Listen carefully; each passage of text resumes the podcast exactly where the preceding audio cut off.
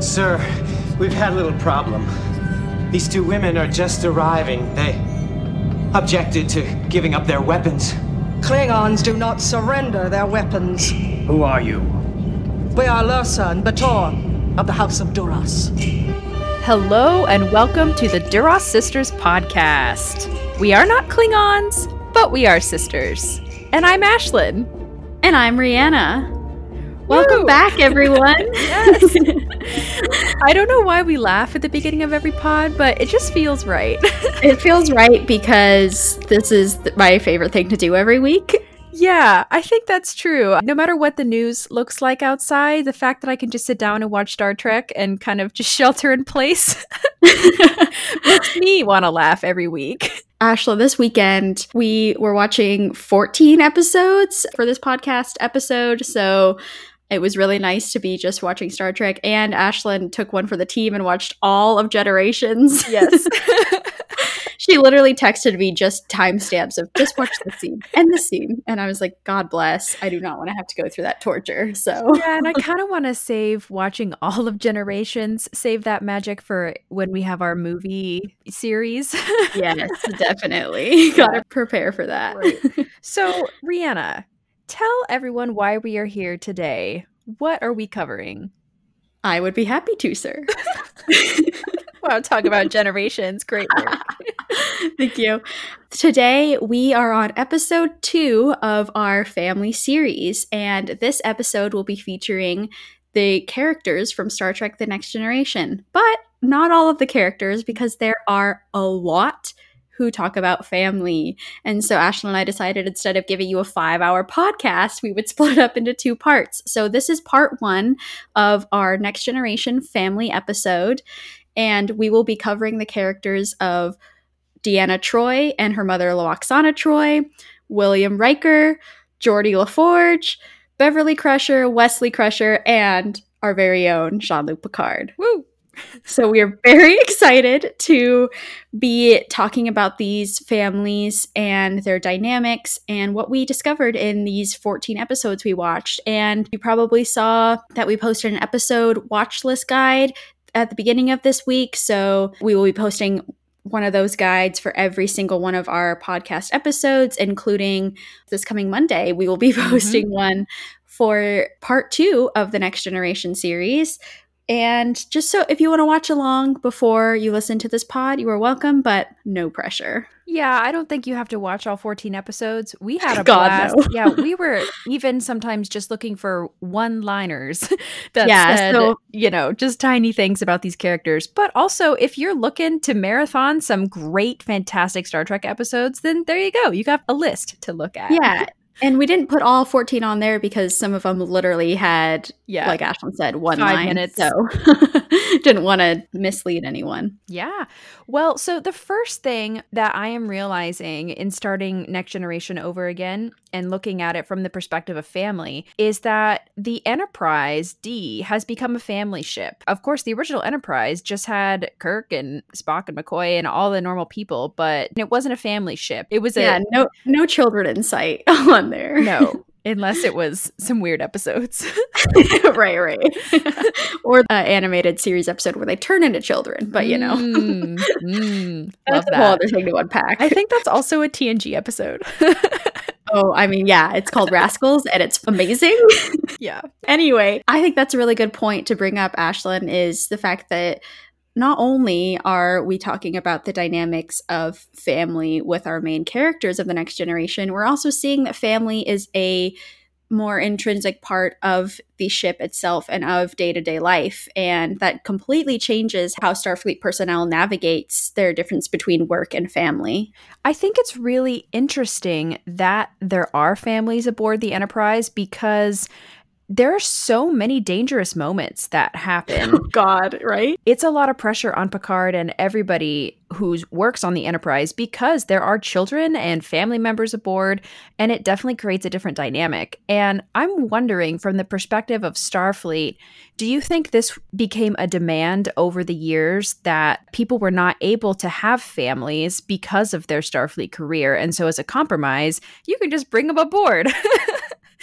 you know, kind Absolutely. of maybe, you know, the answer to the military lifestyle, you know, like if you're in America at least and you're in the military, your family is generally transferred from state to state all of the time. And you might be living somewhere for a couple years, then you move somewhere else for a couple years. And then, of course, if you're deployed in combat, whoever's in the military will go out and leave their family behind.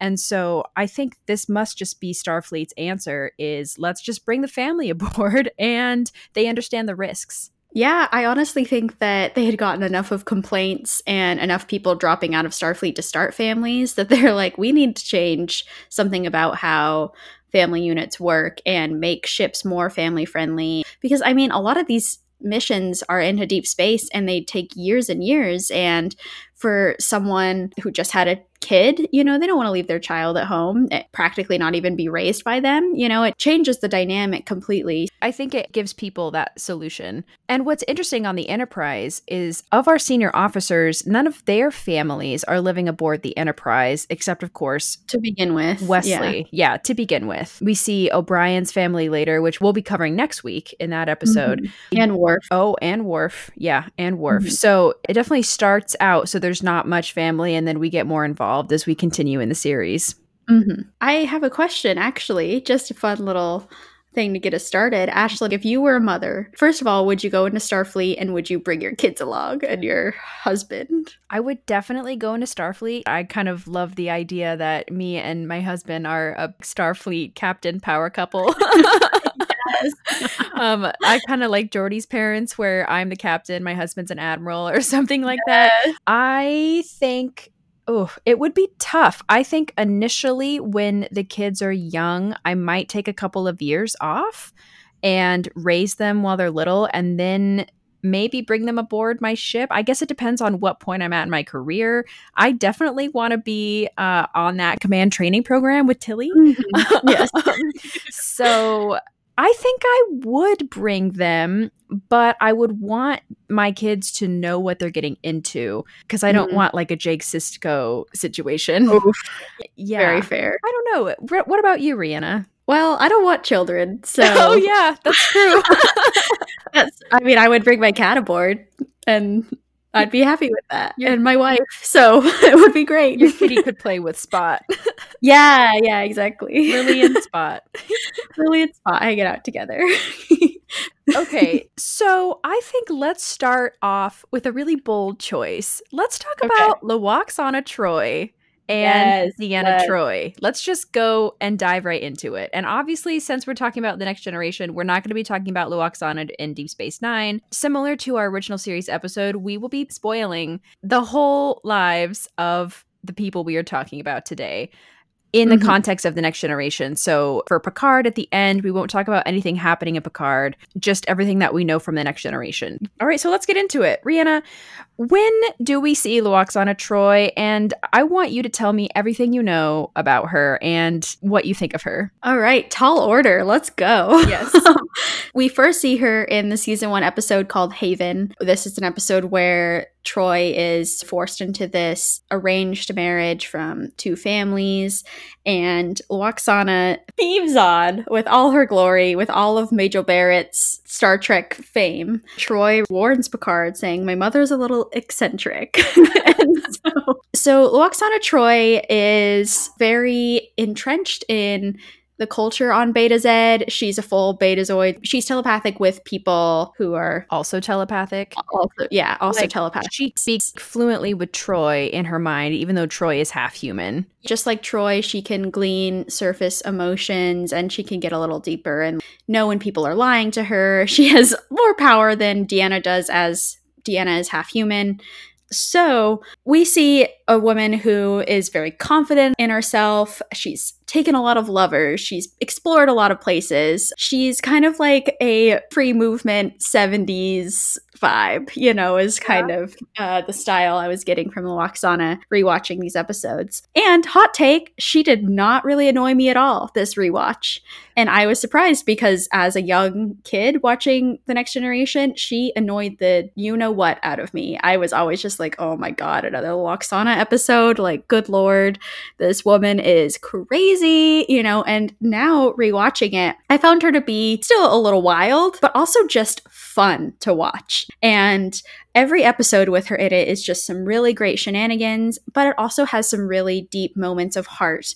And that's what I really like about her character is the fact that she is seemingly a very surface level character until we get into the deeper episodes and begin to learn more about her because a lot of that is just the way in which she presents herself as this fun, carefree kind of person, where actually on the inside, there's a lot of loneliness and a lot of desire to be connected with Troi better, but she doesn't know how. And so I can see this again and again when she comes on screen is that she's trying desperately to be a mother to Deanna that she never really could be because they never really connected in this way. Yeah. How yes. about you, Ashlyn? I agree with you that I did not find Lwaxana as frustrating as I have in the past. And I think something that really helped me was watching this episode where she's introduced because yeah. it reminded me of who she is at her core. In the episode Haven, I really liked the man who Troi was betrothed to. He's a part of the Miller family, who they say was a old friend of Troi's father. And mm-hmm. in Betazed tradition, this is a genetic bonding where you marry a family friend, I guess, yeah, to I guess. continue the line. Wyatt says it, I think, the best. He says, Your mother is honest. Lwaxana says later in the episode that humans tend to think one thing and then say another. And that's why she doesn't like humans as much. And that also explains why Lwaxana is so honest because at all times she's saying everything that she's thinking and mm-hmm. she's not afraid to out other people and announce what they are thinking too. Absolutely. And yeah. that's what causes so much chaos around her is she is constantly dropping truth bombs that are uncomfortable for everybody else. And sometimes you can't tell if she really is telling the truth or if she's joking cuz throughout. This episode and throughout her life she always jokes that Captain Picard is in love with her. And she says, Oh, Captain, you're thinking of yes. me in this way. And I think she does it to tease him because it makes him so uncomfortable. But mm-hmm. time after time, Picard continues to rescue her. I think only because she is Troi's mom. So, another thing I was thinking about with Lwaxana is when I'm watching this episode with the Millers in Haven, I'm wondering why Lwaxana married a human as her first marriage and then ended up giving birth to have Troi. She doesn't seem to enjoy humans that much. Even when she's with the Millers, she's constantly insulting them and fighting with them. And a lot of this is kind of tensions between the in laws which yeah. can happen. which uh, also, can I say that this is perfect for Thanksgiving talking about an episode like this because even though I hope that we're all doing Zoom Thanksgivings if we aren't home with our families, yes, there's always a little bit of tension within the in-laws or the families. So just yeah. point that out. I feel like there's tension without any in-laws. It's perfect for Thanksgiving week. so I'm thinking a lot about how Lwaxana interacts with the Millers, and it does make me wonder why she married a human in the first place. Mostly because she's so obsessed with Betazoid tradition. The main reason she's fighting with the Millers is because it is over the type of wedding ceremony she wants to have for Troi. And of course, we have to mention the traditional wedding ceremony has everybody naked. Mm-hmm. And the Millers, of course, don't really want that. At least the mother doesn't. I'm just curious what your thoughts are about Lwaxana's relationship with such harsh traditions that are on mm-hmm. Betazed. Picard also says in Haven that Deanna Troi is trapped by the customs of her homeworld, which the facts of the 24th century life have made unwise and unworkable, and I wish I could intervene.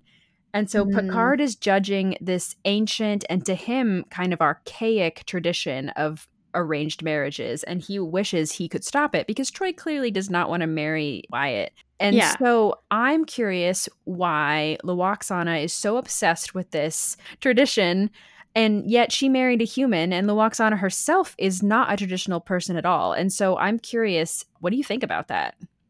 Yeah, I was confused by this because, first of all, may I mention that I really enjoyed the fact Troi said to her, humans don't often like true honesty. And it reminded me very deeply of the Qowat Milat in Picard. I know we said we were going to talk about mm-hmm. Picard, but this isn't really a spoiler. I, yeah, the Romulans who follow absolute candor and how a lot of people find it very abrasive and they seem very rude, but they're just being truthful.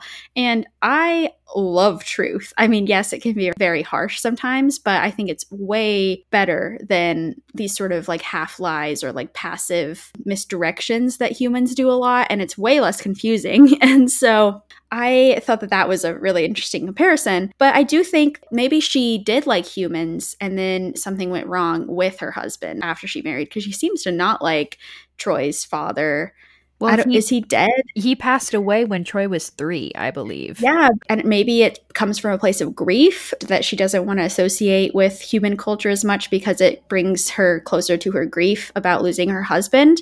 But she says that her last valet tried to rid Deanna of her accent, and it seems like Lwaxana is trying to dictate a lot of what her daughter is and to not have Deanna remind her of her husband. And so I think maybe her hatred of humans, or maybe hatred is a little too strong, but her distaste for humans and for cultures that aren't directly related to Betazed can be directly tied to the death of her husband and why she probably just flits from one lover to another because she doesn't want to fall into that kind of love again. I love what you said, and I think you're probably right, but it makes me think deeper about was Lwaxana's marriage arranged because she's the daughter of the fifth house, owner of the sacred chalice. right. And so was she married off to a human because they were trying to make peace? Was the Federation mm. trying to make peace with the Betazoids? Ashley, that's a great guess. But I really like that. I really doubt the Federation would have an arranged marriage to make peace, but sure. maybe before the Federation was involved, or this was some outside thing, mm-hmm. uh, Lwaxana's family forced her to marry this human, or maybe Lwaxana just fell in love with him and kind of had a, a Sarek moment and said, "I married him because it was logical." Um, right? Or you know, she yeah. I don't know, and I want to know because she's so obsessed with continuing this Betazoid tradition. Yet she also apologizes to Troy in the beginning of this episode and she says, I'm sorry about this, Deanna. Like, I'm sorry to uproot your entire life, but the Millers tracked me down and reminded me of this ceremony. And so Lwaxana wasn't actively trying to give away her daughter, which makes me think maybe Lwaxana did have an arranged marriage. I'm just not sure. But we have all of these strange little pieces around her, and I'm just not quite sure how to fit them all together. And that's kind of also what I love about Lwaxana. For as much as the truth that she tells, she keeps a lot close to the chest. And Ashlyn, I really like that theory about the arranged marriage. I also thought that it was interesting that nearing the end of Haven, Lwaxana says to Deanna, try and remember your heritage, little one. And again, it's hammering home this idea that she has to sort of adhere to this culture and that Lwaxana keeps bringing up to Deanna, are you happy here on this ship? Wouldn't you be happier at home? I think that maybe it's partially wanting Deanna to be more a part of Betazoid culture, but it's partially probably because she misses her. You know, I think that sometimes it's just her mom just misses her daughter, and maybe she's like, "Hey, come home more often. Like you're always on this starship, and I the only time I get to see you is when I like gate crash the Enterprise for some reason or another." I think so often when mothers lose their children to life when they move mm-hmm. out and they have their own thing going for them. A lot of the time, parents in general can't figure out what to do with their lives because their children was their whole life. And then yeah. now that they left, and in the case of Lwaxana, Troi is having the great post on the Enterprise. She is Seriously. on the flagship of the most important ship in the whole Federation. And so Lwaxana should be extremely proud of her.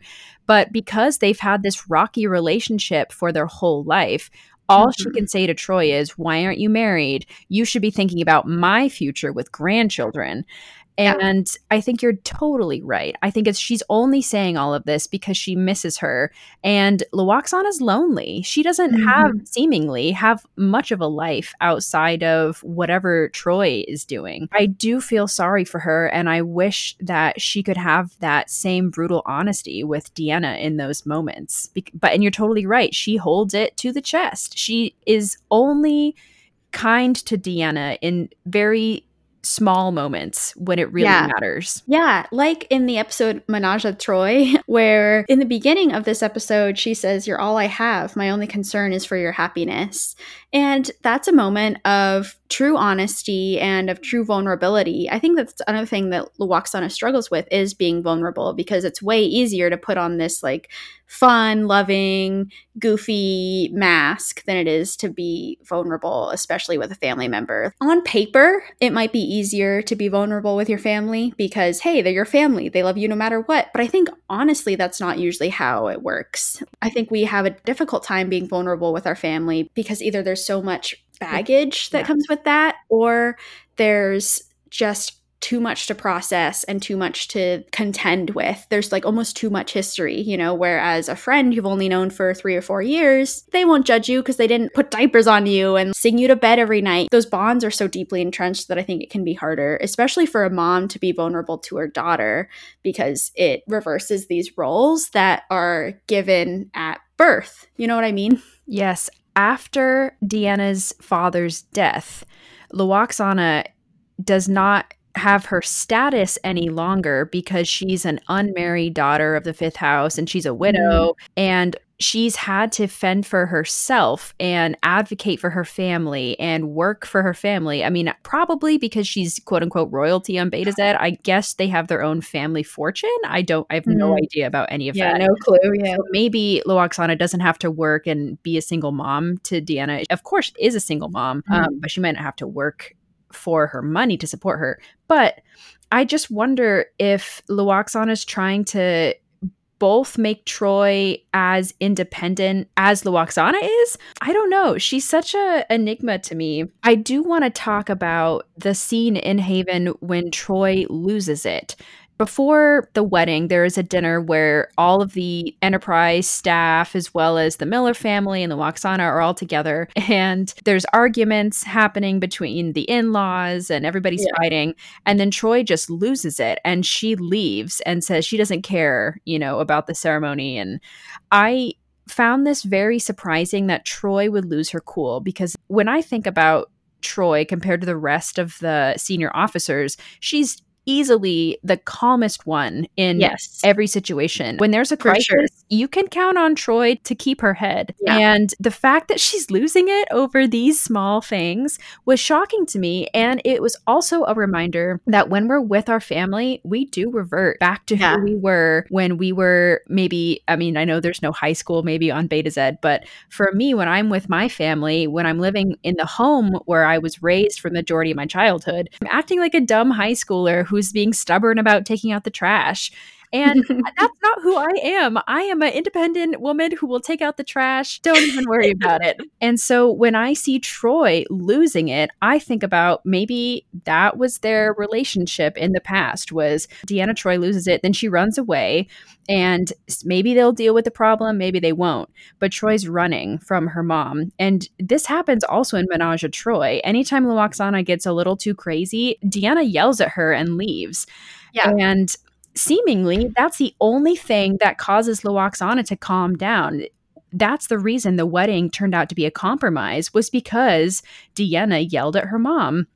And so Yeah. that's not an effective means of communication. And Troi's a counselor and she knows that. And it just had me thinking about how complex the relationship with our parent is and how much it can interfere with your life. Absolutely. Thank you for saying that. I remember listening to the podcast Dear Hank and John, and I believe it was Hank who said that family are best at pushing our buttons because they created them. Mm. And I just think that that is so, so true and something that probably happens a lot when Lwaxana comes onto the enterprise is first of all, it's always a little jarring when a parent comes into your place of work. We talked about this a bit in our last episode, or even just into your space that they're not usually in. It feels like they're sort of a guest in a life that's not really a part of yours in the same way it used to be. And so the dynamics can be really tricky and complicated to navigate. And I think also the fact that Deanna sort of lost it, really, first of all, like very understandable. Because imagine having a mom who is in your head all the time, who wants you to come downstairs. She doesn't have to yell. She just says, little one in your head, come downstairs. Like, I would probably be losing it a lot because I love my mom with every core of my being but no one wants their mom in their head all the time. And no so anyone in their head all of No. the time. No, our head is supposed to be ours alone. And so I think that that has got to be extremely frustrating. And Deanna often refuses to speak to her mother through their telepathic connection and instead is like, Mother, we're around humans, let's talk out loud. And I think it's partially etiquette, but it's also partially her being like, Get out of my freaking head, mom. I totally agree. I'm also thinking about the Enterprise crew and how they're reacting to seeing Lwaxana on board and her relationship with Troi because when Troi first announces that she's getting married, they're in, I believe, the ready room together. Yeah, they're having a meeting and it's just the senior officers at the table.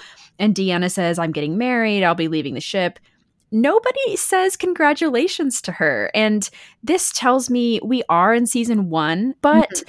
there's a little bit of coldness, I think, in the next generation cast. I hope I don't get any hate mail for this, but I think, especially in the first couple seasons, it takes them a while to become a family. And even though they're a good team, I found it really surprising. Haven, I believe, is just the 10th episode, so we're pretty early on. But I just found it surprising that nobody congratulated her because that's what you say when someone's getting married. Picard does say congratulations at a different time, Mhm. but especially when Beverly is there and they're friends. They're, I don't think they're friends yet, honestly. Oh, like maybe we don't see them develop their powerful, amazing female friendship until later on. That's such a good point. I was wondering about that too. I think maybe it was because of Troi's expression. She looked devastated, and so maybe Yeah. they're picking up on that, and they're like, "Oh boy, maybe this is touchy for her or something." Yeah, no, that could be a good point too. I just wanted to just briefly mention because we talked so much in the episode last week about how the original series crew is so tight and so just familiar with each other Mhm. that this crew is not quite the same way until later on, which is natural. That's maybe more realistic. right? So I'm also wondering how does Riker fit in to all of this? Mhm. Because especially in Menage a Troi, there's kind of a fling. So now we're in season three. There's a little bit of a fling going on between Deanna and Riker. And they're almost back together. I see them holding hands on the planet. I think they have this kind of relationship off and on where they'll be together and then they are more friends and then they're Mhm. together again. And later, Worf is with Oh, Troi. God. Yeah. the time period we shall never speak of. I just want to talk a little bit about Riker in the Menage a Troi episode and how he works with Lwaxana. The biggest thing I get from Riker is he does not fight Lwaxana at all. And No. I definitely see him as someone who's trying to please the mother in law. And that's what tells me that Riker is in this for the long haul because obviously he's going to be nice to everybody, but Riker can be kind of sassy yeah. yeah, he can be snippy to people, especially someone like Lwaxana who's disrupting the whole mission of the Enterprise. And the uh, only Yeah. time I see real frustration with her is when they're down on the planet in Menage a Troi. Riker and Troi are seemingly having this romantic picnic together where they're looking at the flowers and they're making out, and then they hear Lwaxana's voice and they just, oh, Oh. just sigh. Troi like puts her head on Will's shoulder. It's hilarious. Yeah, and throughout that episode, he's very comforting to Lwaxana. He's very kind to her. He has nothing bad to say about her, except maybe the occasional glance of horror to somebody, to Picard or to Troi. But I just thought that was interesting that he was playing it very cool with Lwaxana. Yeah, and partially is because they're in a crisis, and he turned into Commander Will Riker in that moment. He's like, oh, I gotta ensure the safety of my crew, but also because he loves Troi, and he, by extension, tolerates Lwaxana as much as one can. I think that seeing Deanna be worried about Lwaxana helped him to center himself and take charge. I'm not trying to count out Will Riker because I think he's always a gentleman to Lwaxana and it's something I really respect about him.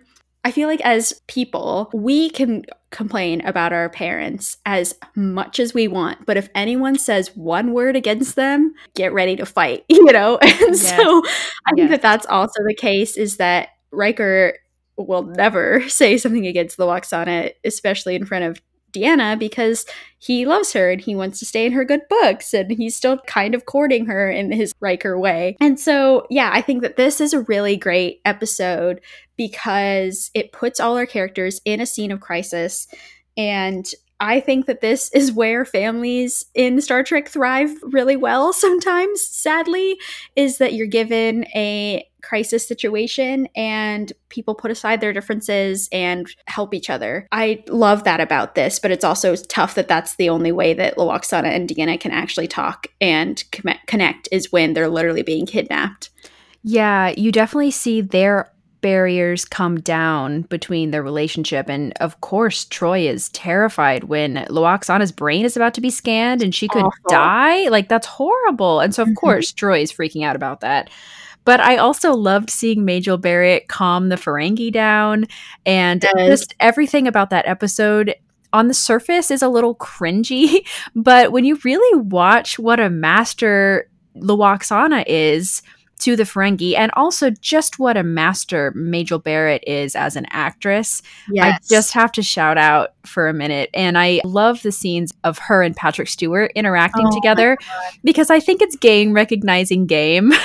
she yes. is such a force and such an important part of Star Trek. There is a scene where Patrick Stewart actually bows to her, and I kind of hope that wasn't scripted because it's Patrick Stewart saying, You basically helped create Star Trek. Yeah, the mother of Star Trek. Yeah. yeah. And before we move on, I also want to talk about in the episode The Cost of Living, which I believe is season five. Lwaxana appears again on the Enterprise, but this time she announces that she is getting married. And this episode I thought was very interesting because you see Lwaxana is basically marrying some guy she met online. She's never even met him. Right. Yeah. I am wondering how desperate she is to become a woman of quote unquote status again. And I think in this episode, we really see how Lwaxana's betazoid rearing is really crashing around her ears because mm-hmm. the things that she used to hold so dear, like the wedding ceremony and her rank as a daughter of the fifth house and all of these things that she used to hold sacred, she's now willing to just marry some random guy just so she can have some meaning in her life again. And I thought it was interesting that Troi kind of became the mom in this episode. Yeah. Deanna says to her, I'm only asking who he is and where you met him. Those are not unreasonable questions. yeah. And to me, this is what a mom asks her high school age daughter, you know, who's this random guy you're going out with? This yeah. not what a, a daughter should be asking her older mother, you know? Yes. Absolutely. I thoroughly enjoyed this episode because it gives us a deeper side to Lwaxana that we had been hinting at in previous episodes, but never quite given. And I think that here, Lwaxana, I find myself really empathizing with her and with Alexander. We won't talk too much about Alexander, but he does appear in this episode, and he is sort of the grandson role for Lwaxana. She's able to take him under her wing and I think it's really lovely that they form this bond. And I think because it allows Lwaxana to sort of find her inner child again, and he sort of teaches her. She even says the the episode like, "Oh, I set out to teach you about life, and you ended up teaching me." And I think that Lwaxana here is trying to get her life under control and to hold on to things that make her happiest. But we're seeing people trying to control her. And she is a free bird. She is not to be caged by these marital traditions. And so I think it is so powerful at the end of this episode when she comes out stark naked to her wedding just like she knows is a part of her tradition and she's not letting these men dictate what she should wear and who she should be and she doesn't even get married because of that but she i think is liberated by that and is sort of reborn from that moment and it's just a really great scene i totally agree with you and I think a lot of people don't like Lwaxana because I'm just going to be blunt about this because it is an older actress playing a very sexy character and she's going Mhm. about the character in a very sexy way and every scene her you know her cleavage is exposed and i think a lot of people are uncomfortable with seeing women show sexuality when they're older. I mean i've even seen a lot of comments on you know youtube videos with Lwaxana and even like different podcast reviews I've listened to before where people just hate on her because she's an older woman who's daring to be sexual. And Wow. it's sad to me because I think that's not something that we see or have a problem with older men. When men are older and they're trying to hit on younger women, quote unquote silver fox. yeah, exactly. And we have the cougar term, you know, which mm-hmm. maybe you would say Lwaxana is a cougar, but she's not only going after younger men. She's just acting age appropriate, but she wants to show off her body. Yeah. And I think a lot of the hate comes from that fact. I thought it was just this is an appropriate time to break it down because who knows when we're going to talk about Lwaxana in depth again on this podcast. Right. So I just wanted to say it here that I think it's upsetting and something that we should work to overcome is to change your mindset about how women are presented no matter how old they are. And if Lwaxana wants to go naked to her wedding, which is literally a tradition, so like she should do that. That's great. Yeah. But if she wants to dress however she wants, who cares? Exactly. And I think when I was younger, even myself, I laughed at Lwaxana because, oh, she's really, you know, she's trying so hard. Or I don't know. I just think that because of how bold she is and how independent she is, she gets a lot of hate. And I think now that I'm older and I've had a long time to think about a lot of this kind of stuff, I love her a lot more and I respect her a lot more, even though she is not the best mom. but Mhm. the point is that she's doing the best she can. And what I love so much about the cost of living episode is her relationship with Alexander, as you mentioned, and the fact that she can be so honest with Alexander and she doesn't even question it. But she tells Alexander things that she doesn't even tell Troi. And I Mhm. think it's because she's not afraid of messing up Alexander's life or saying the wrong thing to him or anything. She's just being herself. And that is exactly what Deanna needed when she was growing up was the same kind of wisdom that Lwaxana give Alexander. And I think it also says a lot about the relationship we have with our grandparents is Mhm. when you're with your grandparents, they feel like the pressure's off. They just get to hang out with you for a couple hours. Or, I mean, a lot of people are raised by their grandparents, but I think a lot of grandparents can feel freer because, oh, I'm not really the one raising this one. And that's how Lwaxana feels in this episode is I just want to help him. And that's my goal. And that's it. And I think something so beautiful to see from Lwaxana, and then to see how in the end she is able to overcome her struggle and realizes she does not need to get married. she doesn't need a man. And everything that she was telling Troi in season one about her wedding, she's now totally rejecting. And I just thought it was a beautiful turn for her and a beautiful rejection of that tradition that she felt so bound to for so long. Yes, Ashlyn. Phenomenal. I, I have nothing to add. That was really beautiful. So I'm thinking now we can transition over to our number one, Will. Riker, which we found some very juicy Will Riker family episodes. So strap in, everyone. I wanted to first dive in and talk a bit about the two episodes Time Squared and the Icarus Factor because they're back to back in season two, I believe. Yeah. It was fantastic. They're all Season fantastic. two, yeah, going back to these early seasons made me realize that, oh, it wasn't as bad as I remember. Like these seasons, they may be a little rough, but you're getting to know everybody. So, a part of that getting to know everybody is that we get these little mentions of family. So, in the beginning of Time Squared, Riker's cooking up these eggs, he's got a skillet and everything, and he invites some people over for breakfast. It's really cute. It's like a nice little luncheon he's having with his friends, and I adore it. And he says he learned to cook because his father wouldn't cook and because his mother died when he was very young. And that's the only little snippet we get from that episode of Riker, this little taste. But already I can hear the bitterness in his voice and hear that he doesn't seem to have a good relationship with his father. As Worf chomps on those eggs and he gets a taste of them, we get a taste of Will's relationship. OMG, that's perfect. So, Ashlyn, I thought then maybe you could talk a bit about how we get to see Kyle Riker in the Icarus Factor. We get a whole Riker episode, which is Mhm. great. Riker's dad shows up in this episode because Riker has been offered a promotion. So this is a big deal. And he's going to be given his own ship, is being offered the role of captain on a ship, I believe that is going into this really obscure part of the universe that has rarely been mm-hmm. explored before. And they want Riker to lead the ship. And so his dad, Kyle Riker, comes on board to give him the information. And we learn later that Kyle has volunteered to come aboard because he wants to make amends with his son. Mhm. And what a doozy Whew. is Kyle Riker. He is a wow. He's, He's, a, a lot. lot. yeah, Ashlyn texted me because she watched this episode first, and she just said he might be worse than Sarek, and I was like, "Excuse me, like what?" So don't know what you all think, but yeah, I, I also just want to say in my defense that I love Sarek and would die for him, but I would not die for Kyle Riker. So yeah, I don't know many people who would, except for maybe like Pulaski.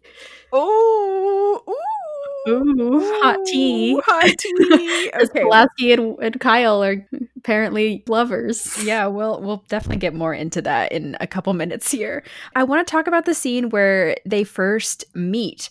So Kyle beams aboard and Kyle is asking, Well, aren't you happy to see me? And Riker says, It's been 15 years. I don't think excitement is really the emotion that would qualify. Oof. So Ouch. 15 years since they've seen each other. That's a long time. I mean, Riker's what, like mid 30s? That's like half Yeah. his life. he hasn't seen his dad. He's on the flagship of the Enterprise, first officer, a position of prestige, and he's never talked to his dad this whole time. Let me just say that Kyle also is a huge part of Starfleet, and he's very well known and the Starfleet community. He's kind of like a hot shot, you know, similar to Will in a way. I want to say he's not a part of Starfleet. He is a an advisor to mm-hmm. Starfleet. So he's so intelligent in his field that he's been a liaison. Yeah, he's like consulting with them all the time. And so he is clearly around Starfleet a lot and would definitely have an opportunity to go onto the Enterprise and see his son. But it's clear both of them were not doing the reaching out, but especially Will was just not ready to talk to him. Yes, Riker was running every single time Kyle tried to talk to him. He would make some excuse and say, "I gotta go." And I thought the scene in Ten Forward was really interesting because we have O'Brien and Riker sitting together. And again, don't worry, we'll talk more about O'Brien later. Hold your horses. But O'Brien, I love that scene. He's like, because Riker looks really sad, and he's like, "Oh, is it a woman? No. Is it career? Career, family." And O'Brien says, Family is trouble. You choose your enemies, you choose your friends, but family, that's in the stars. And I think that's a great quote from a funny source. I love that O'Brien a very says that. interesting source, yeah. But as they're talking, Kyle is walking around 10 Forward and everybody knows him. They're holding out their hands to him. They want a hug. And Pulaski, she wants a kiss. Yeah. yeah, wow. I did not expect this coming into this episode. I did not remember that weird not weird. I guess it's it's a very valid relationship and I'm glad that they have their enjoyment of each other, but I'm sure it made Riker very uncomfortable. It would make me really uncomfy. Yeah, especially that she hadn't mentioned it before. She has this line where she's like, it never came up. And I'm like, mm-hmm. what? Yeah, I mean, but I guess how do you bring that up in conversation? Like, hey, I used to bang your father. like, it's I don't know.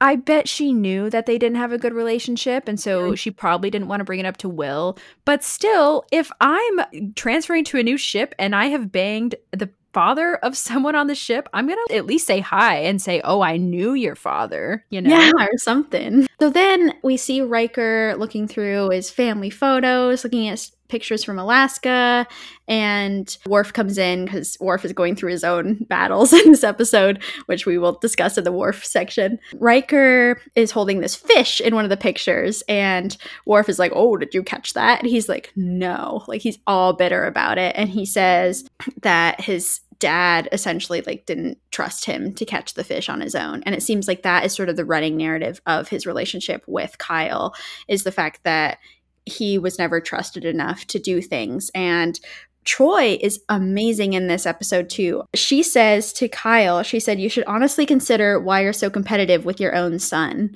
And she is calling him out and saying, Does everything have to be a competition with you? Why would you have a relationship with your son that's based off competition? And Kyle is, I think, just expecting Riker to come back into the fold. He's trying to give this olive branch with coming out to give him the mission briefing. And Troi also says to him, respect is earned, not bestowed. And I just I love that quote. Love that. Yeah, same. It's such a good way of saying that you have not earned that trust or respect from Will and you have to go and get it. Like you can't just show up after all of these years and expect forgiveness when their past is so tumultuous. I think this demonstrates something that happens a lot with fathers and sons or just parents and children is that when the parent, so in this case, Kyle Riker, has such a gigantic ego, but he has had such a successful career, there is mm. a disconnect between the two lives. And someone like Kyle Riker is known completely differently to people who he's worked with compared to his family. I'm sure even if Riker's mom was alive, she would agree with this. And Riker's family knows Kyle and knows what he's all about because they know his BS and they know that even though he's had this amazing career and he is treated with so much respect from everybody else, he starts to believe that. And so, even though he's not been a real father to Riker, when they're in one of their fights, Riker yells at him and says, I've been on my own since I was 15. And Kyle says, Oh, come on. I hung in for 13 years. If that wasn't enough, then that's just too bad. Which is what? Hanging in there for 13 years? Riker's 13 Kyle expects him to be on his own and totally functional. I'm learning so much about Riker in this episode. It's amazing that he is not more messed up than he yeah. is and that he's able to funnel those daddy issues somewhere else. Yeah. but I just think that Kyle Riker has truly no idea why Will is rejecting him over and over again because, in Kyle's point of view, he's done everything right his whole life. And so, why isn't that enough for Will? And even if he tries a little bit, he sits back and says, Oh, yeah, I did it. I gave it all with my son. And he's still being a mean word about it. yeah. yeah, I think that that's a really devastating scene where it feels to me as though Kyle is acting as though Will was a burden or not worth his time or that his career was more important. And to just hear that from your own father must be so devastating. And then when they challenge each other to this duel, Riker says in the heat of their physical altercation, he says, You should have been the one to die, not her. And Ooh. that I think is, you know, they're just really throwing physical and verbal blows to each other because it's the only way for them to get out their emotions. And it's really hard to watch because, as a very non confrontational, let's solve things by discussing it, let's not get into a fight about this kind of person, it's really hard for me to comprehend why people would want to like physically fight to solve their problems. And Pulaski even brings up, I don't understand why these men are doing it this way. And I don't know, Ashley, because they talked a bit about how like humans haven't actually evolved that much and we still have to f- solve problems by physically fighting one another. But what did you make of this altercation? I loved when Troi and Pulaski have that scene together where they're both just outraged and so annoyed that the Rikers have to fight it out. And I feel like that sometimes. It's the year 2020. Why are we fighting with each other right, right. now? But, you know, they're feeling it. It's the 24th century, you know. have we really evolved? I thought there were a couple of really good quotes that came out of that conversation one that Troi says is fathers continue to regard their sons as children well into adulthood, and sons continue to chafe against their father's expectations of them. And mm-hmm. so I think that's one explanation is Kyle truly never thinks that Riker has grown up, which I don't know. It's hard because I think maybe this is the first time that Kyle Riker is seeing Will as a full adult because Yeah. he's seeing him on the Enterprise and that Riker's in charge of like 800 people, you know? Kyle Riker also says to Will when he's trying to reach out to him, he says, Keeping in touch is not my strong suit. You know, for being a parent, there's no manual, no quick readout to get you through the next set of variables. You just got to wing it from day to day. Hmm. And then also, he says, I'm sorry, I'm a quote machine, but it Oh, helps me to lay out my points Absolutely. then again, when they're fighting, Kyle Riker says, I can talk to admirals about anything in the galaxy, but I can't talk to you about how I feel. Hmm. And I think that's the quote that really sums everything up. And it's just like what we talked about with Lwaxana and Troi. There's so much baggage, they can't even begin to have a conversation because Will Riker still remembers the circumstances of the picture in his quarters where he says, Oh, I remember it was the summer of 69 and my dad put that damn fish on my rod for me, even though I didn't catch it. You know, like he remembers those details because he's still mad at him. And that's what we do when we have that baggage with our family is we remember all the times they've wronged us and we can list it time after time after time. But so true. What Kyle is saying is, I give up. I don't know how to talk to you. And I think that was a big thing of him to admit. I still don't really understand at the end of this episode why they're able to break through and come together. And maybe it's just because Riker felt like he was able to yell everything he wanted to at his dad, and his dad is enjoying it. He's like, Yeah, get it all out. Mhm. And maybe he's really hearing it for the first time. And when Riker takes him down and realizing his dad has been cheating for years, again, why does that not end the relationship right there? I don't Right. know. I am not really satisfied by this ending personally Mm. because I just don't think that the physical violence that game they played together really could realistically work out all their feelings. And we have no other Kyle Riker episodes in the entire of the next generation. And so does it really make a difference? You know I think Kyle has this ego and he's like I want to be able to say I have a good relationship with my son. So this one time I'm going to go visit him and that's it. I mean do we see Kyle at the wedding with Troi? No we never see Kyle again. And there are moments where Riker's close to death and we never see him. And I don't know when he passes away. I've not done my memory alpha research on Kyle, but I just think it's a terribly complex situation between them. Absolutely. And I think that it's so complex in part because of his mother's death at an early age. And Kyle and Will are both tied together by grief, but they're also tearing each other apart by it. It is really hard to watch because Riker said in another episode that he would constantly ask his father questions about his mother.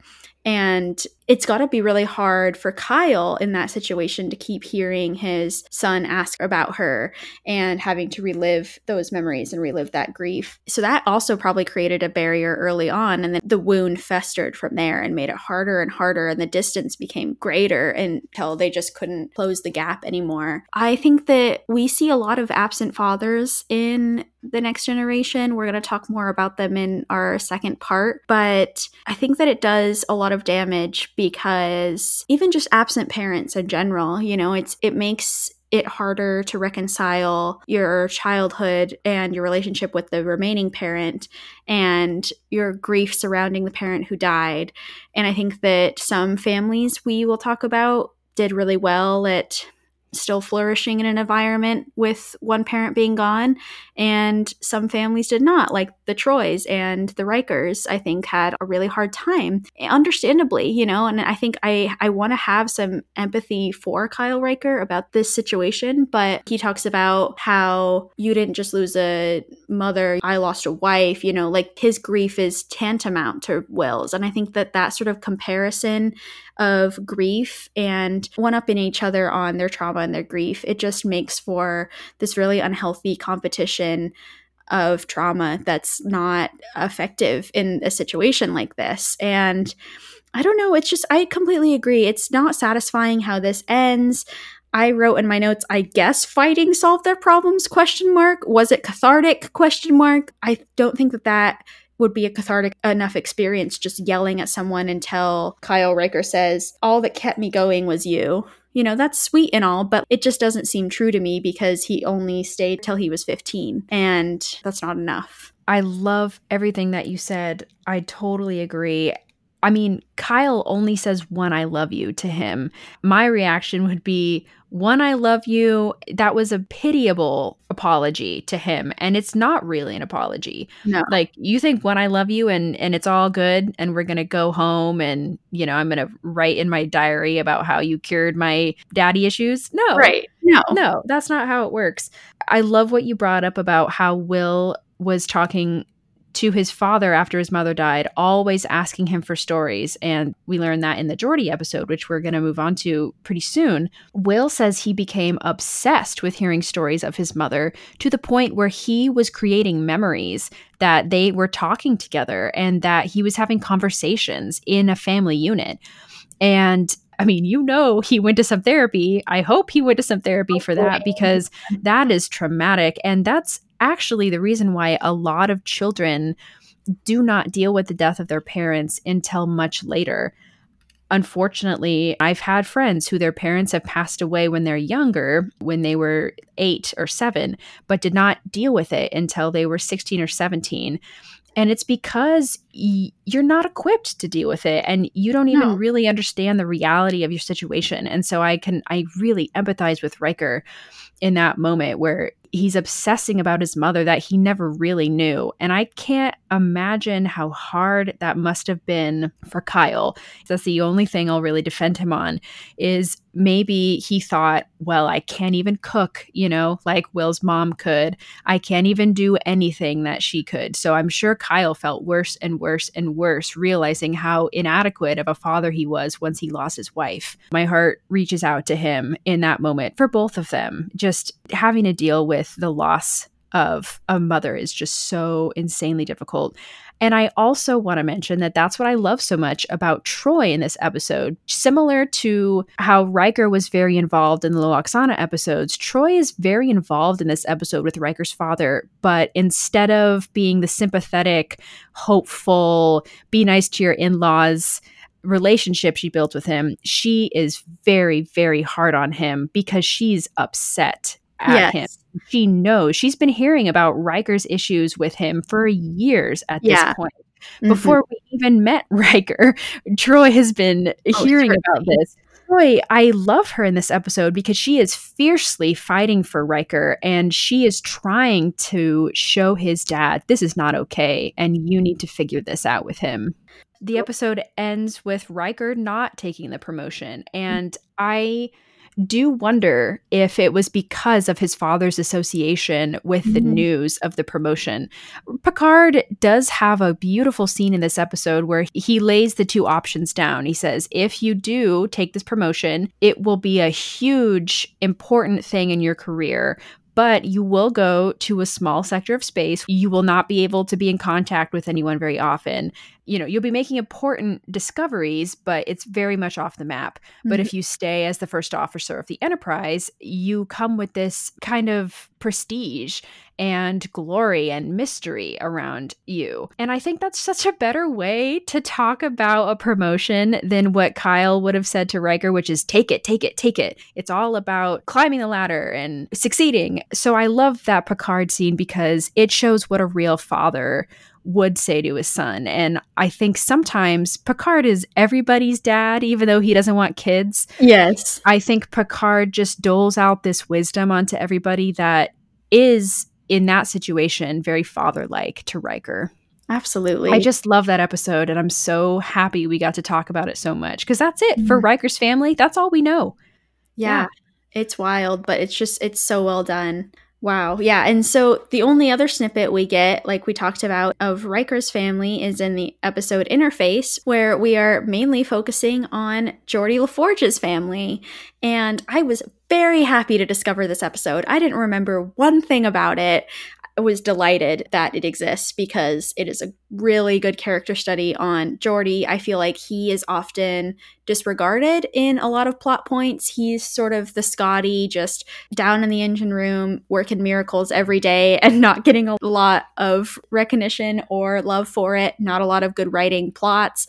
He's never getting the girl. Weird anomalies are always happening to him. He gets the brunt of all of the strange plots. And so I'm really glad that in this episode, we get a deeper look into Geordi and into his family. And so this episode is a great mixture of spacey, Star Trekky, complicated sci fi things and deep family issues and values. Because Geordi and how his visor works, uh, he is able to connect easily with the interface, and it is best for his neural system and everything. And it allows this interface probe to go down into not safe for human areas and do like rescue missions and stuff like that. It's a really cool piece of technology. And Geordi is practically the only one who can run it without a whole ton of training and extra calibrating of the machines. And so Geordi is about to go into this big mission where he's trying to save an entire crew of what 300 people i think it said. And he learns maybe an hour or so before this mission that his mother, who is a captain of the starship Hera, has just gone missing. That the entire ship is just gone and no one knows where it is. So then we see Geordi having to face the fear of losing his mother right before an important mission, which really drives home that in Starfleet, having families can take a toll and can be very stressful because, you know, every Starfleet officer knows what they're signing up for when they get into Starfleet. And he knows that having parents in Starfleet is taking that risk of losing them on a mission. But I think that, like all of us, we never seem to think it'll happen to us. We think, oh, we know the risk, but that won't happen to my mom. That won't happen to me. Like, I'll be careful. We'll all be cautious. But things happen in space and things happen in Starfleet all the time that are horrible and tragic and non explainable. And this is one of these instances. And I was really struck, first of all, and so glad that finally we see a family that seems really just to love each other and have no issues. I was delighted yeah. to see Geordi looking at these transmissions from his mother. And she's talking about, oh, don't tell your father about the surprise party. Sister's doing well. And it's just like Ashlyn's dream, a Starfleet powerhouse of a family.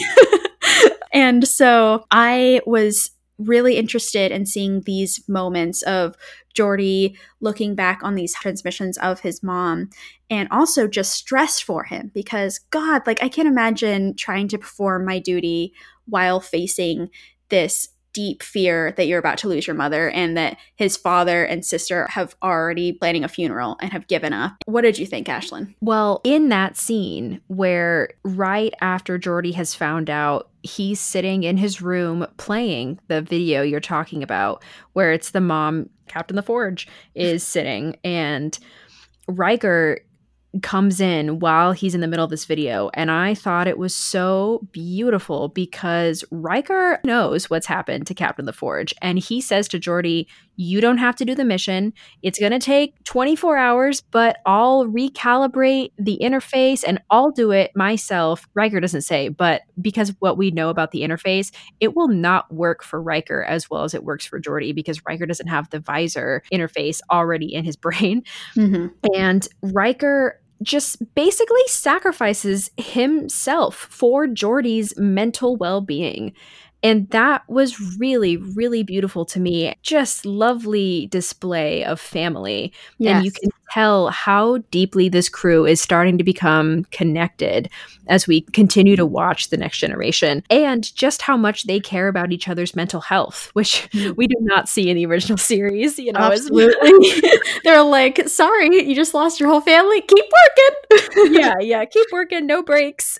And I think in a normal situation where if there wasn't this high pressure rescue operation, they would give Geordi like a week off or something. But Geordi, unwisely, in my opinion, fights through it. And we see the results of that is that he sees his mother everywhere in his work. And even when he is hooked into the interface trying to save this crew, he sees a vision of his mother. And of course, we learn throughout the episode that it's not really his mom, it's aliens who have read his mind and have taken the form of his mom. But throughout it, we see his struggle with the truth because he creates this whole situation in his mind where, oh, they've been caught in a warp bubble and mm-hmm. it was mm-hmm. this static chamber that sent them back to the planet. They were only here 10 days ago. And Data, who's Geordi's best friend and a brother, maybe a lover, depending right? on how you want to view the next generation. Yeah. Data knows Geordi the best, and I thought it was also beautiful to see how Data handled him in this episode because Geordi comes in to talk to Data. He says he's just passing by, and Data is very direct and he says, Well, I know you want to talk about your mother, and then gives up when Geordi says no. Geordi's being defensive about it. Of course, Geordi wants to talk about his mom, and Data knows it. And so they end up having this great discussion where Geordi's able to kind of get his feelings out. But I thought this episode was just a great example of how the people you work with and how your friends can really come in clutch for you when yes. you need it the most. And I thought it was really beautiful and very tragic that Geordi has to deal with the loss of his mother, as you said, when Starfleet and all the LaForges are already planning a funeral and a service for her.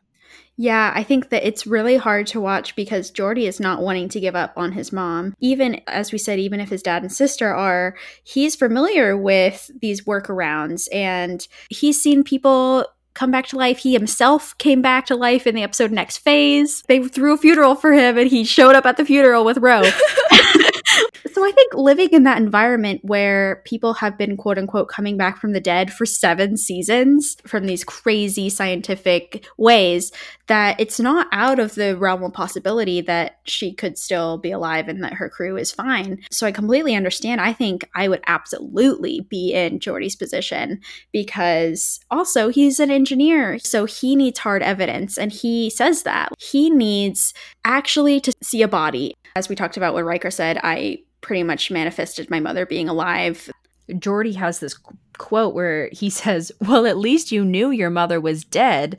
If I could see a body, if there were wreckage, I could accept it, but my mother has just disappeared. I think about when that happens in real life, when you have these horrible situations where someone goes missing, where mm-hmm. a child is kidnapped or just vanishes or dies mysteriously, and how you don't get the closure that you really need to move on. And some people just get trapped in this cycle over and over again where they can never truly move on. And I just get a hint of what Geordi is facing in this episode, and it is devastating and what makes it more horrible is that we don't get any sort of closure. I mean, I think the writers tried to wrap it up nicely to be like, oh, well, he's like, oh, I saw this alien present as my mom, so I got some closure. But I'm like, that's BS, in my opinion. I think that he's saying that just to like put on a tough face because we never know, I don't think, what happens to Geordi's mom and if they ever find the Hera. And that is just devastating to me that Star Trek just left that in the wind. And poor Geordi never gets any of that closure. And so I think that that's why he is willing to go so far. He's risking his life to try and find her because I think that family sometimes makes us do irrational things. I mean, our deep love for our family can drive us to kill, to sacrifice ourselves, to do all of these things that to anyone else would seem highly irrational, but to us seem like the only option. That's exactly what Geordi does in this episode. He risks his life by going into the interface to talk to this alien, which he thinks is his mom. And I think his reasoning is if I don't do it, I'll be haunted the rest of my life, which yeah. is fair. And Data knows he's going to do this, and he meets him at the interface chamber and data supports him every step of the way because he knows I can't change your mind, but I can help you to stay safe. And yes. if that is not a true brother, I don't know what is. And Truly. I just I just have to continue to applaud Data and how well he knows Geordi. And because Geordi would never do this normally. This is so out of character for mm-hmm. to risk his career to do something that's so crazy. But he does for his family. And I totally agree with you. I think it's a fault of the writers in the next generation that we never know and we never have any closure mm-hmm. or any even a line dropped about, oh, I was at my mother's funeral last week. That's why I wasn't in the episode, you know, or anything like that. And so I do feel bad for Geordi that he is underserved. And come on, poor LeVar Burton. He's an amazing actor. Give him some more family moments. Truly. Well, and the only way to defend the writers I can in this situation is that we didn't get closure just like Geordi didn't, you know, and so yeah. to leave it open ended is to show that sometimes you never know and sometimes Ooh. you'll never find out. And but like i don't know if the writers were really going for that. I think that kind of forgot about it. Who knows? But if we're feeling that way i don't know. Anyway. the last thing about geordi we do know is that well and who knows if it's actually canon but in the finale of next generation all good things geordi does meet picard when he's in the vineyard at chateau picard in the later timeline and he says that he married Leah Brahms and he has three kids, and one of them is about to enter Starfleet. Yay. And if you follow Geordi and know about him, he initially started his relationship with Leah Brahms because she was a hologram and he was using her image to help fix things on the Enterprise and try some experimental things. And those are mm-hmm. some very questionable episodes. There's even a time where they meet each other. The real Leah Brahms meets Geordi, and it's very awkward uh-huh. as Picard passed Test. And so now that future is no longer the same. But I do wonder, and we get no hint of Geordi in Picard besides the, the, book. The book yeah. Except the not, book. I don't think he's married to anyone in the book. So yeah, and so I was curious: would Geordi ever settle down? And he does in this alternate future, but we don't know. Hopefully, season two Picard, we get a little uh, LeVar yeah, Burton please. action. yeah, I'm yeah. calling CBS. I'm asking. Give our characters more we're continuing on with this theme of absent parents, which is sadly a trend in the next generation. And so I thought that next we could talk about Wesley Crusher and Beverly Crusher. Let's do it. The legends. the legends. So this is an instance where I think that even though they lost a member of their family, their unit is still very tight and very solid and filled with love and compassion rather than bitterness and judgment. And it's something that I'm really glad to see because we are talking a lot about trauma and about trying to reconcile. And it's just nice to see a family unit who remains really solid throughout practically the entirety of the next generation. Yes, I agree. And I do think we should talk about Picard because the reason that Jack Crusher is dead, who's Wesley's dad, is because Picard made that hard decision where there were two people in danger. Picard saved one of them, didn't have time to save Jack, and that's why he passed away. And there are several episodes where Wesley talks about how maybe he blames Picard, sometimes he doesn't. Beverly Crusher had to deal with that on her own. So I think Picard is a very interesting person in the Crusher family because he is kind of the root of this devastation. Mm-hmm. And how difficult then is it when he sees Wesley Crusher in the pilot, which we talked about in an, our encounter in Farpoint episode, mm-hmm it's very difficult to see the man who kind of caused your father's death and then to serve under him for right. a long time. But to your point, I do agree. And I think that they were able to move on and continue going. And I think personally, it's because of how amazing Beverly Crusher is. And she's a fantastic mom. And she was able to push through and make it happen for her son. And she's a situation where if you're joining the enterprise, of course you bring your family because she's not remarried. She just was posted as the CMO of the enterprise. That's your Ooh. dream job. Of course you bring your son along. Yeah. And because I think she has such a strong bond with Wesley, I think that in this circumstance, the death of Jack brought them closer together because yes. they were having to both deal with their grief, but I think in a way that was helpful for one another. You know, I think they help prop each other up. Beverly always meets Wesley where he is in every moment that he's in. And I just have nothing but endless respect for her as a mother. She kind of reminds me of our mom, actually. Even when I was first watching this show, she seems just very great at her job, but also great at being a mother. And she is able to balance that in such a beautiful way. Powerful career, powerful mother. They even both have red hair. So Oh, shout out yes. to our mom right now. Yes. so you did ask a bit about how Beverly Crusher dealt with the death of Jack, and she does talk about it a little bit in the episode Family, where she gets some of Jack's items from storage on Earth. And she said that she still felt sad sometimes seeing this stuff, but she seems to have not moved on, but like gone through a grief process in a very healthy way. She seems pretty far removed from his death, but of course it naturally comes up every once in a Mhm. while. And she deals with those emotions healthily. Yeah, exactly. And I think the thing that is mostly in her mind is her concern for how Wesley is dealing with his death always. Like, I think it seems like her biggest priority around the death of Jack Crusher.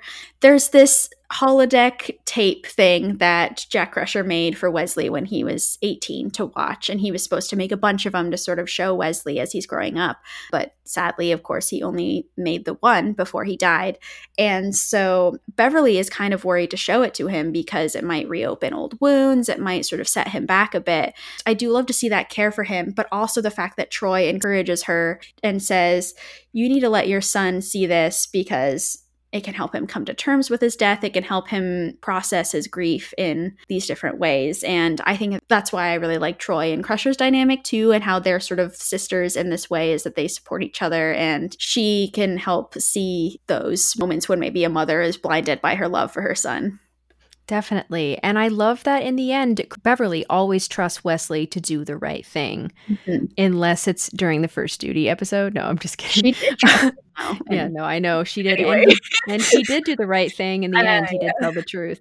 I, I love that scene. And I I always cry when I see Jack Crusher talking to Wesley because you can't help but put yourself in Wesley's shoes seeing his father, especially that Jack Crusher is wearing the uniforms that they wear in the original series movies, Mhm. kind of an old fashioned uniform. It's a sign that Jack Crusher has been gone for a long time. It was very special to hear how candid Jack was with Wesley. He's not like Kyle Riker, where he can't talk about his emotions. Yeah. He freely tells Wesley, I love you and I love looking at you as a baby. And he has this line that says, When I see you, I see the face of everyone I've ever loved. Mm. Ooh, and I'm even like tearing up a little bit Oh, now. gorgeous. Because you do feel that way when you see a baby, and especially when that baby is related to you. I remember when our littlest Duras sister was born, when I was 16, and here she was, and she's already reminding me of my little Rhianna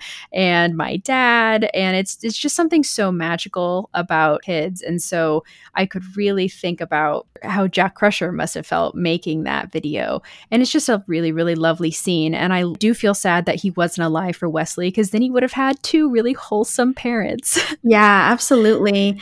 And I do wonder like how each of them would have been different had Jack survived, but of course we don't get to see that. We only get to see how they are now and yeah, that was beautiful scene of closure for Wesley, I think in a different way. I think that closure is sort of a false term because I think that grief you deal with your whole life, but I still think it was a good growing moment and a good processing moment for him.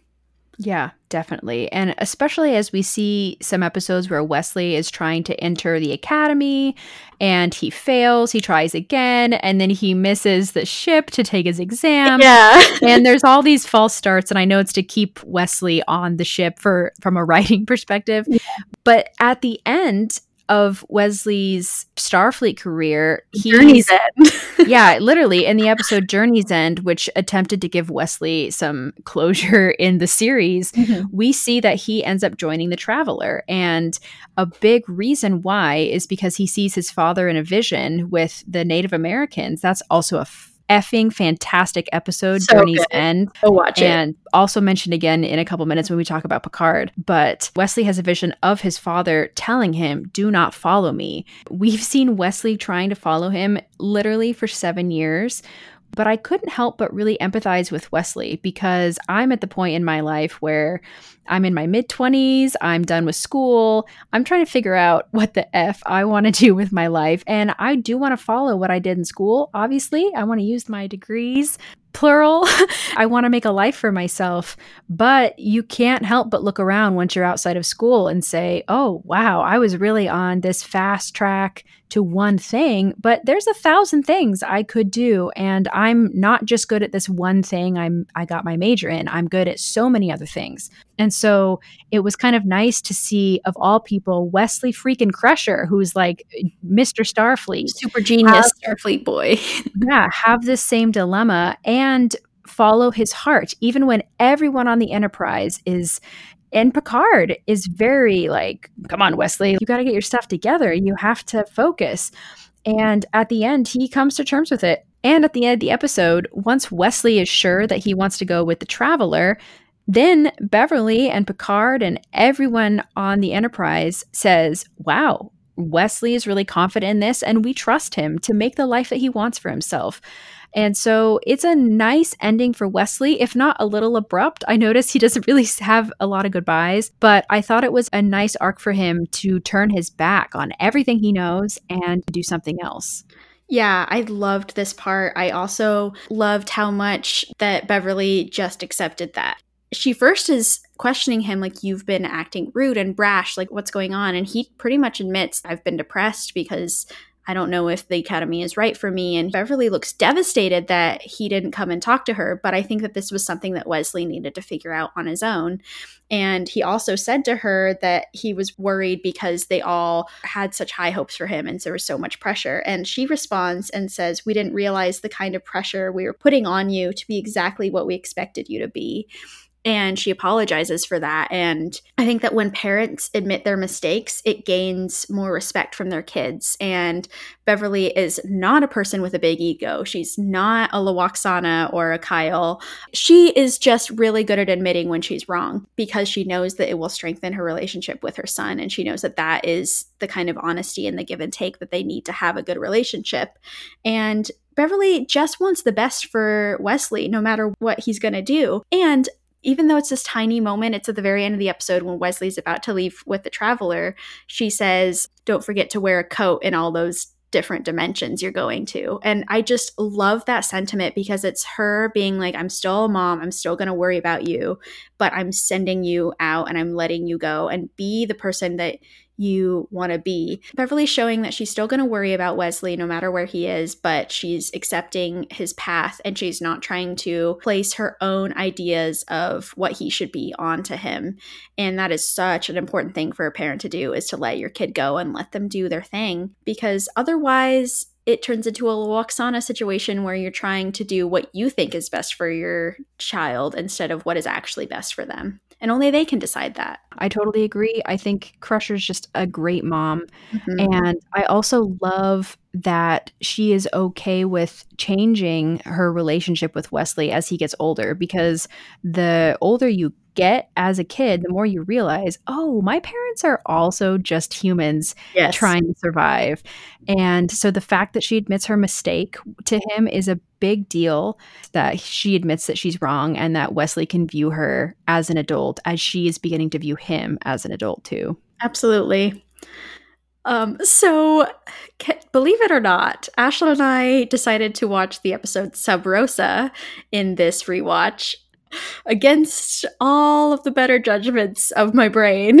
Because it is about it is about Beverly losing her grandmother. And so we had to talk about this for a bit. But of course she is also banging a space ghost in this episode. So there's a lot going on lot to unpack not only is she banging a space ghost, we find out that her entire family since the 1600s has been banging the same space ghost. The same one, guys. Like, this is a big deal. But the only thing I do actually want to say about this is that I didn't realize until this episode that Beverly's mother died when she was young and that she was raised by her nana. And so that her nana was sort of acting as her mother. And i think that nana was probably a great mom when she was not banging a space ghost Well, and we we find out that the reason her mother died so young was because of this space ghost.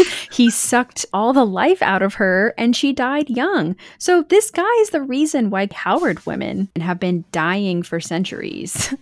it's wild. I was very shook by this. But the thing I did enjoy about this episode is that first of all, Beverly breaks the cycle and she gets rid of the space ghost, which is great. Like good for her. She she really did it. But also the fact that family is really tied to nostalgia.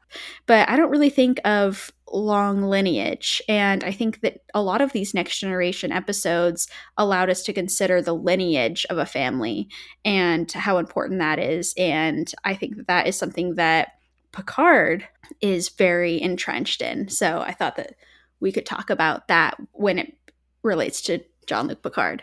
Yeah, absolutely.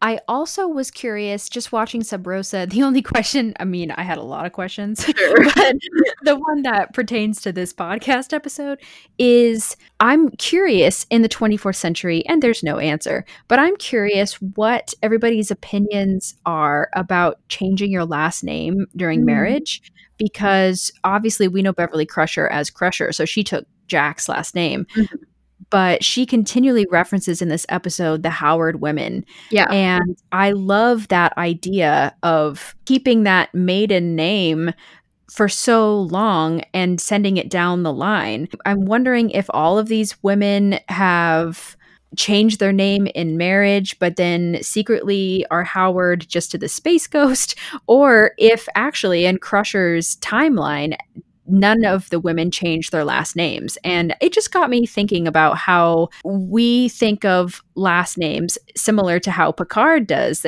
Picard mentions that there was a Picard who fought at Trafalgar. Right. And there was a Picard who did this and who did that. But with women, we can't really do that with our lineage the way that it is now because Rhianna and I are both Heards, but that's one of our grandfather's last names. But as we've mentioned before, mm-hmm. we have basically four families that we were yeah. raised with.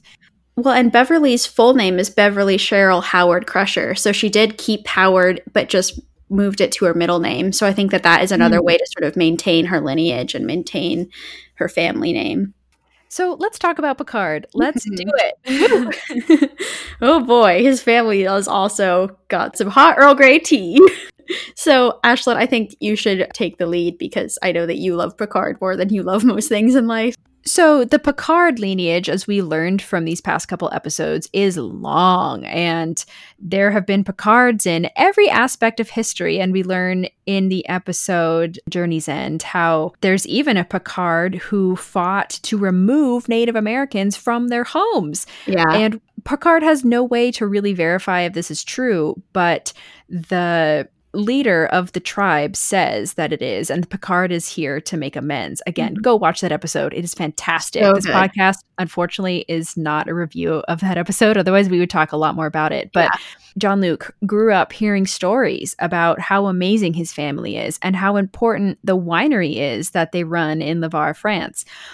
But despite all of this family background, we never even have a hint or a whiff of any family until Picard becomes a Borg in Best of Both Worlds Part 1 and 2. Mm-hmm. And then in the second episode of season 4, called Family, he returns to France. And Troi is questioning him, wondering, why are you going home when we're back on Earth? When Picard has never chosen to spend his shore leave amongst his family before. And obviously, he's feeling terrible because he's just been a Borg, and yeah. that's the worst. And he's now returned to being a human, and he's working through all of those very, very traumatic feelings. But I kind of wonder if he's feeling withdrawal from being a part of a collective. Ooh. And that is the reason why he goes to France because he was a part of a family and it's the worst family ever, the Borg. it's one mentality, but it's a feeling of never being alone. And I wonder when Picard was removed from the collective, he's feeling alone and he's acutely aware of it. And so I think he went back to France to solve some of those issues that have been in the back of his head for a long time. And he knows I've never had a good relationship with my real family. And maybe it's subconscious. I don't think he really even knows why he goes back to France, but he follows his instincts and he knows that that's what he needs to do. And so I'm fascinated by his choice, just like Troi, to go visit his brother, who he's kind of estranged from, Robert, and his really wonderful wife and their son, Renee. Mm-hmm. Wow, Ashlyn, I never thought of that collective mentality. I thought that he was going back to try to make changes with his family dynamic because how traumatic events can often make you want to reconnect with the things that are important to you. And I think that he knew he could have died and he was very close to dying. And it's practically a miracle that talk about Crusher being a miracle worker too. But anyway, that's for another day. It's a miracle that he survived. And so I thought it came more from he's not putting off reconciling or at least attempting to recreate a family bond after a traumatic event because he's like, I could die at any moment. I have to do this. I think it's both. Yeah.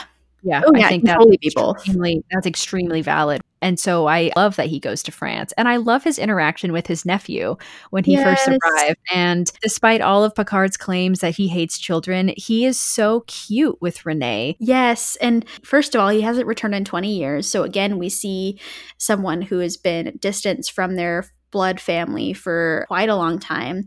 And he says, and what better place to find oneself than on the streets of one's home village? And so I think it's another thing that he's trying to do is to rediscover himself through coming home. And homecoming is so important for these moments. I mean, that's why we all go home for Thanksgiving and Christmas. Not this year, please, um, but when we can. And it's why we flock towards each other when there are these important moments. And I also think, though, that returning home can be both cathartic and it can open old wounds. It can be this double edged bat'leth. so it's something that is hard to reconcile, but I think it's something that often has to be done in order to move forward. I'm struck too by when Picard first comes home, he just stares at the chateau Mm. because, and he says, every tree, every brush seems untouched by the passing of time. And Mm. I feel that way when I go home. You know, you see, oh, that's the same old clock that's been here since I was born. And I really empathize with Picard in that moment, especially because on the starship, everything is changing all the time. And I think that's what Jean Luc hates so much about being home is time does stand still Yeah. and he wants to be out there and fighting and making changes. And so to be home and to just sit and drink wine and relax seems like torture for him. Exactly. That's so true. And it was sad to see that Picard doesn't even know who Renee or Marie are. He's never met them, he's never seen a picture of them, which clearly means, like you said, that he is estranged with his brother Robert. Even just sending each other transmissions, partially because Robert seems very against technology and of like the quote unquote new ways of life. He says that life has become too convenient and that they don't have replicators in the house and which you know god bless marie for doing all the cooking anyway Seriously, I was actually thinking about that because when they're having that scene at dinner, Jean Luc mentions this is the same argument I remember our mother and father having. Mm. And so I feel bad for Marie. I don't know anything about her family, but I wonder did she grow up with replicators and now she's forced to cook for Robert because he doesn't want to upgrade? right Or has she always been cooking? And now that he doesn't want replicators, she's kind of forced to cook for them all the time. You know, we don't dive into that, but I was wondering is Marie okay? yeah how's she doing like she seems like she's pretty in love and pretty happy but like also with robert i found that he seems to be holding on to the past while picard can't go back to the past they are in two very different minds just as it seemed their parents were as ashlyn you just said but I- found this dynamic fascinating because i think that's partially what showed the distance there's a lot of reasons why these two brothers are not talking to one another. But I think a part of it is their fundamental disagreement about progression and about how various lives should be lived. I mean, even Robert doesn't want Renee to go into Starfleet, but he thinks that Picard is encouraging Renee by his stories and by Picard's excellence and him kind of Loki being a hero, even though Picard won't admit that he is. All this, there's a lot of baggage here, a lot to unpack. Yeah, well, and you almost said the quote, but when Jean Luc's friend Lewis comes to visit him, he does say to Picard, You reach for the future and your brother reaches for the past. That's exactly what's happening. That's exactly the problem in their relationship. His brother, Robert, also brings up that Picard was always winning the prizes and was always first in his class and valedictorian and everything, while Robert just sat back and he inherited the winery. Mm-hmm. And yeah, that would cause some issues too. It, it, doesn't seem like either Picard brother wants to talk about their feelings with each other again until they're fighting in the mud. Yeah. Just like Riker and his dad, there's something about having a little tussle that brings the emotions to the surface. And I think for Picard, because I know him a lot better, the fact that he's laughing with his brother and showing positive emotion, for him, it is so tied with if he shows any emotion at all, then it all comes rushing out. Yes. And that happens in our own lives. Laughter is so close to tears. And when you are that vulnerable and exposed, your true feelings just come tumbling out. Mm. And I just love that scene with Patrick Stewart because he's such an incredible actor, which we know that mm. he's amazing. But when he's covered in mud, cry laughing, I can't love him any more than when yeah. I see how wonderful he is in that scene truly incredible. And I think this moment is way more cathartic for Picard and Robert than it ever was for Kyle and Will because I think that they are less far gone as family members. I think that they have a lot of disagreements, but Picard has built up a lot of resentment because he was bullied by Robert, but Robert feels very overshadowed by Picard. And so that is definitely a tense dynamic, but it's something that I'm really glad that they have the emotional maturity to talk about. And even though, yes, they hit each other a couple times and roll around the mud, they still talk about it. And Robert says to Jean Luc, he says, You've been terribly hard on yourself. And I love mm. that moment of Robert recognizing that Picard sets these impossible standards for himself. And he's also real with him. You know, he said that what happened to you with the Borg will be with you for the rest of your life. He says that this is not going to be just an easy fix coming home and doing this, but maybe you needed your brother to look after you. And I just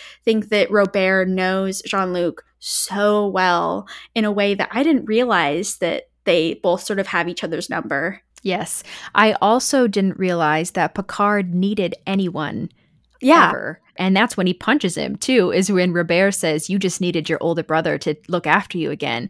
That's exactly when Picard breaks. This is another example of someone reverting to their past selves when they're with their family, because Picard would never punch anyone ever no. as a captain. While he's at work, in probably every other aspect of his life, he would never punch someone unprovoked. Well, kind of unprovoked. Yeah. the way that he punches Robert. Mm-hmm. And that is just the old dynamics they used to have coming back into play when they're adults.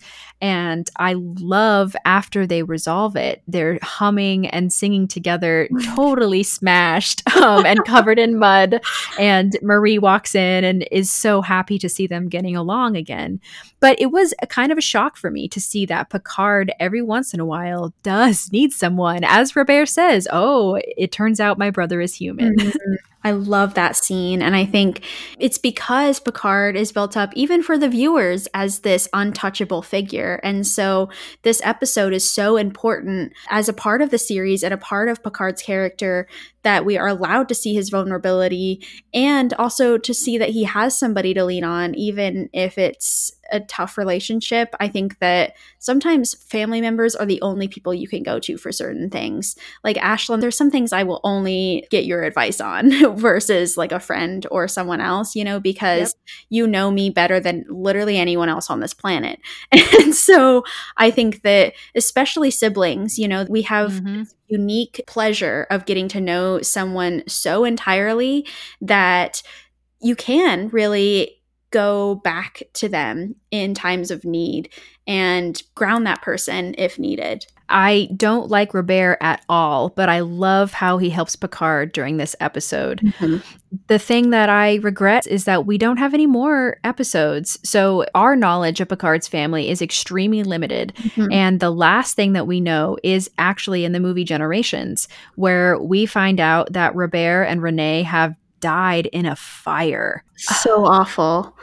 It is so horrible. And especially after just watching that family episode, mm-hmm. it hurt me too. And I was weeping with Picard because also, Picard is not only dealing with the loss of his brother and his nephew, but with the thought that his family line will end. All the pressure that his father put on him to continue the family line and make Picard a great name, all of the history he learned about the Picards, it's gone. Yeah. Because he has passed away and Jean Luc has chosen not to have children. Yeah, this scene is so sad because also he says, I've come to feel that Renee was as close as I would get to having a child of my own. Mm. And oh, if that doesn't just gut you right in Picard's artificial heart. Oh, like, it is so tough in this moment to see him just completely sobbing with Troi there. And I think that, like you said, especially after seeing this episode and seeing how it ends, where Renee is looking at the stars and out Mhm. in the field thinking about joining Starfleet, and Picard is talking to Deanna in this scene in Generation, saying that the most tragic thing is that Renee will never get to have these moments to listen to music, to join Starfleet, to go and see the stars. And to it's fall just, in love. yeah, all of these things that you'd expect out of your life. And it's just cut so short. And I can't imagine the kind of things you'd go through. And that's what even I think hits harder in this Nexus scene in Generations, where he is suddenly given all these children, and Renee's there, and his family's there, just after finding out that, that his brother and nephew are dead, to go into the Nexus and to see Renee. Oh, it must just bring up a whole chaotic mix of emotions.